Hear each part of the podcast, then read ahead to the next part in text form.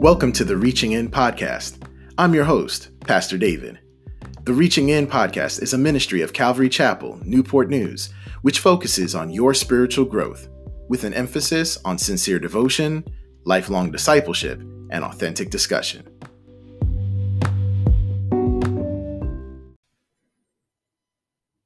Welcome back to another episode of the Reaching In podcast. This is Pastor David, and it's my pleasure to be with you today. You know, it's a privilege and an honor to be with you guys to have you click on this and listen to it. I understand that you're busy, but I'm so glad that you decided to listen into another episode. We're continuing our devotion through James chapter 1. If you missed out, James chapter 1, verses 2 and 3, we hit that scripture, those two verses last week. And today we're going to go to the next verse because that's how we do here at Calvary Chapel Newport News. We go verse by verse, breaking down the word of God and allowing us to chew the great nuggets of wisdom and instruction and guidance that God has for us. So, without for any further delay, just wanted to talk about something pretty natural that we all kind of know about before we get into the spiritual. How many of you bake? How many of you are bakers? You know, if you're if you like to bake, baking to me is like chemistry. I'm more of a cook. I like to do things on top of the stove and occasionally I'll bake every now and again. If you are a baker, put down a pie in the in the comments, throw up your favorite dish. Let me know what your favorite baking dish is. Um, who knows? I may ask, I, I, may need to come by and sample, but um, baking is so precise. And, you know, there's nothing worse than taking something out of the oven, sticking that knife or that toothpick in it, and it's not done, isn't it? There's nothing worse than that. And then having to go put it back into the oven and then wait and then test it again and again and again, you know, but there's nothing like baking it and it comes out right the first time. You know, you take it out of the oven, that knife is clean, that toothpick is clean, it's ready to rock and roll. You're just you're just waiting for it to cool off before you can sample it. And in this verse here, we're going to kind of talk about this idea of taking things out too early, this idea of not allowing the thing to cook, to bake, to mature. And, and because of our impatience, we miss out on the tasty morsels and the great fulfillment that God wants us to have and the profit that he wants us to get from trials. Because that's what this passage is all about. James chapter 1, 2, and 3, verses 2 and 3, we were talking about how do we profit? How do we change our attitude regarding trials? We know that in the world, everyone is seeking to get away from trouble, getting away from distress, getting away from anything that would cause any amount of discomfort. But we know that the Christian life is not an easy life. It's not a cruise ship. Pastor Tony has told us on many occasions that the Christian life is not a is not a trip on a on a cruise ship, but on a battleship. And that's something that we have to keep in mind. Granted, the victory has already won. The ultimate victory has been won in Christ. And yes, we have that. We fight from a place of victory, but nevertheless, every day we are fighting a spiritual battle. We are fighting it in the natural. And as we pray, we engage in the supernatural as well. So, how are we to look at trials? We saw in verses two and three that we're supposed to change our attitude because when the trials come to test us, they're there to produce something if we will allow them to. If we count them all joy with the knowledge that this trial right now, these kids that you've given me, Lord, this spouse that you've given me, Lord, this neighborhood that you have me in, whatever state that you're in, this is a testing of your faith, which which can produce patience, but it's up to you. There's a choice. You can continue to curse the test, you can continue to curse the trial, or you can say, trial, test, I know what you're after. You're here trying to see what kind of faith I have. And I'm going to trust in the Lord Jesus and continue looking onto onto him. And so we head to verse 4. And verse 4 of James chapter 1 says, "But let patience have its perfect work, that you may be perfect and complete, lacking nothing." So let's dive in but or however or nevertheless. So, verse 2 and 3 we're telling us change your perspective, brother, change your perspective, sister, when you fall into various trials, all types of situations, knowing with the knowledge that this thing that's come upon you isn't here to destroy, but to produce. But on the other hand, let patience. I want to stop there for a second. Let is when I looked up the original language, let is more have or hold on to. In other words, hold on to patient endurance. Hold on to the endurance that God is building in you. Hold on to that thing. Don't let it go. And it lets us know that it's in our power to either hold on or let go. When we're in a test or a trial, it may seem like we're being pushed in one way or the other, but we always have a choice whether to endure or whether to look for the easiest escape route, you know? So it says, let patience have its perfect work. Hold on to patience, hold on and continue. That little bit of endurance you have, hold on to that, and God will grow that thing. But if you don't want to hold on, you're going to miss out. So hold on to patience. Hold on. Patience is steadfastness. Patience means endurance. And when I looked up the definition of the word patience, it says someone who is not swerved from his deliberate purpose and his loyalty to faith and piety by even the greatest trials and sufferings.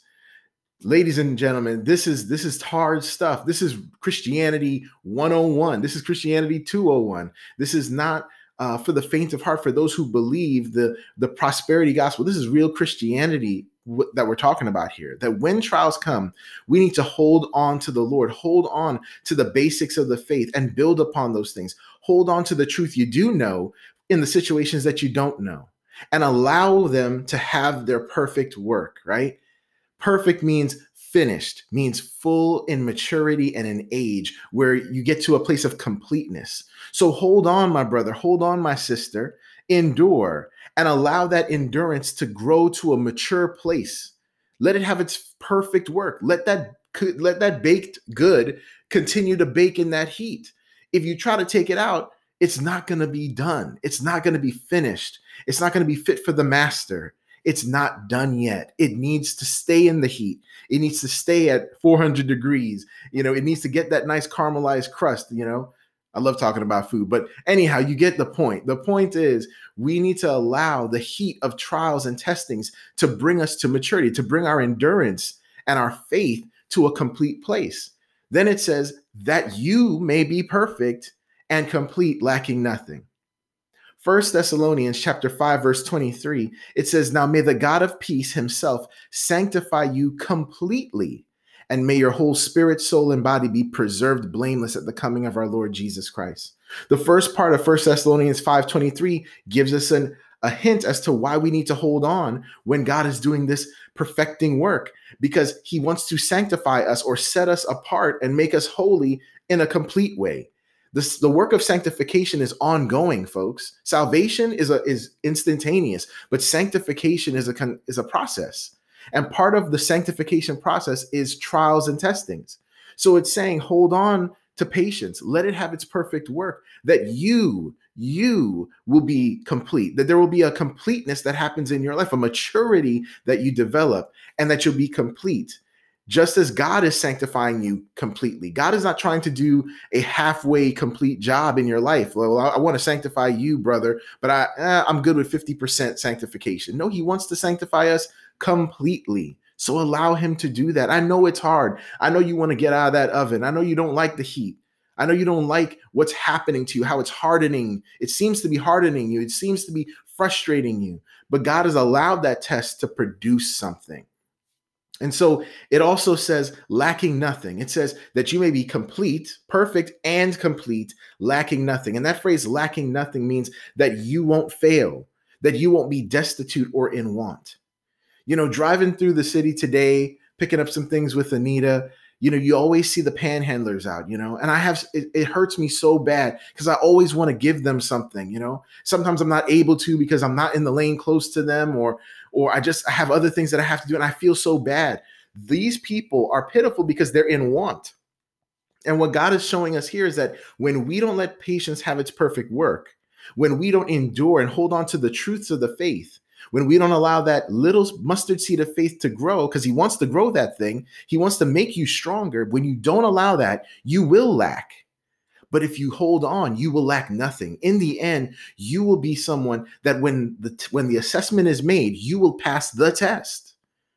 And to lack nothing means I won't lack what is what is what God is looking for. And when the test comes, I will, I will be able to be approved. We don't want to be destitute.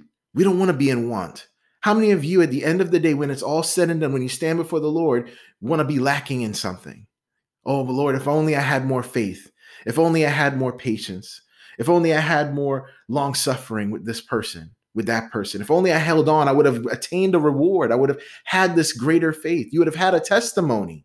You know, we the old folks used to say, you can't have a testimony without a test you know and so god puts us into these situations that allows these things to happen so that we can build up our faith so that our patience can grow so that the fruit of the spirit can grow in our lives and so that we can have a testimony to his goodness and his faithfulness amen I want to leave you with one more scripture before we wrap it up luke chapter 18 verse 22 Jesus is talking to the rich young ruler. And from the description, you know what his issue is. He's rich, he's got youth, and he thinks he's got it all together. So when it says, so when Jesus heard these things, he said to him, because the rich young ruler said that, you know, I followed the commandments, you know, I'm righteous, I've done everything that I needed to do.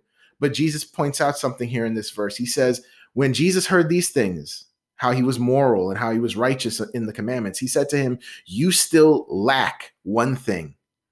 God, I don't want to, I don't want to be that person that on that day he says, David, you lack one thing. My sister, you lack one thing. But he said, You lack one thing. Sell all that you have, rich young ruler, and distribute it to the poor, and you will have treasure in heaven. And come, follow me. As we can see here, Jesus isn't looking for where we have abundance. He's looking for those places where we still need to be matured because he wants us to come to wholeness. He wants us to be complete in him. And I'm so thankful to God that he isn't willing to take halfway decent work. God does perfect works. Everything he does is perfect.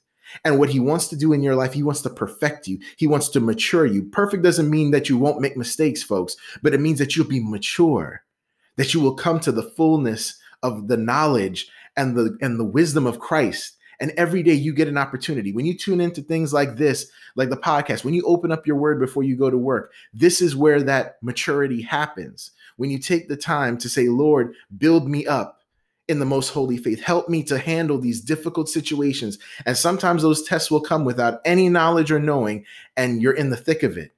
Will you have the faith to stand? And hopefully, when God looks at your life, you won't lack any good thing because every time He pointed out something, you responded, Yes, Lord, I'll hold on. I'm going to hold on in this marriage that seems like it's hopeless. I'm going to hold on even though things on the job are getting difficult. I'm going to hold on because I don't have a job and I'm tired of putting in applications and applying. That you will continue to hold on to the Lord because He wants you to be complete. He's already saved you, He's already wiped away the handwriting of commandments that was against you. You already are signed, sealed, and delivered. Your name is in the Lamb's book of life. Amen. But the thing about the Christian walk is that day by day, he continues the sanctification. We're saved, but he continues to shape the image of Christ because we're supposed to grow in Christ likeness. And Christ endured suffering. Christ endured the mocking, and Christ endured the rejection of this world. And we who are sinners, saved by grace, we are no better. We're going to go through things, but ultimately it's going to be to the glory of Almighty God.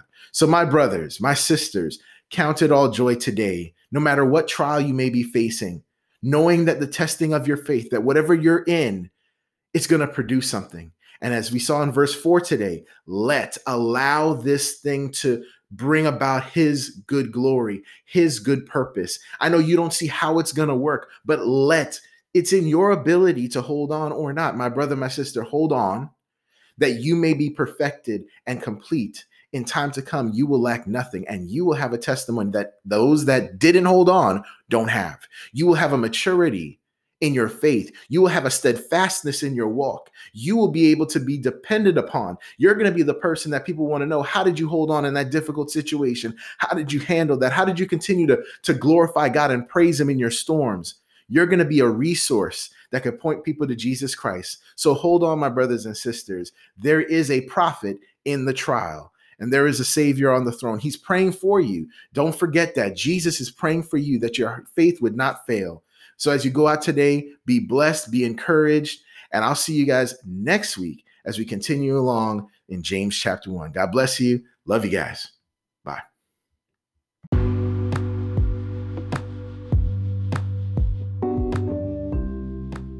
Thank you so much for listening. I hope you were engaged and encouraged.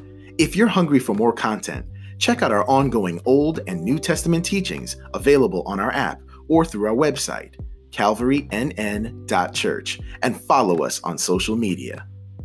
The views, thoughts, and opinions expressed in the Reaching In podcast belong solely to those individuals themselves and do not necessarily reflect the views of Calvary Chapel, Newport News.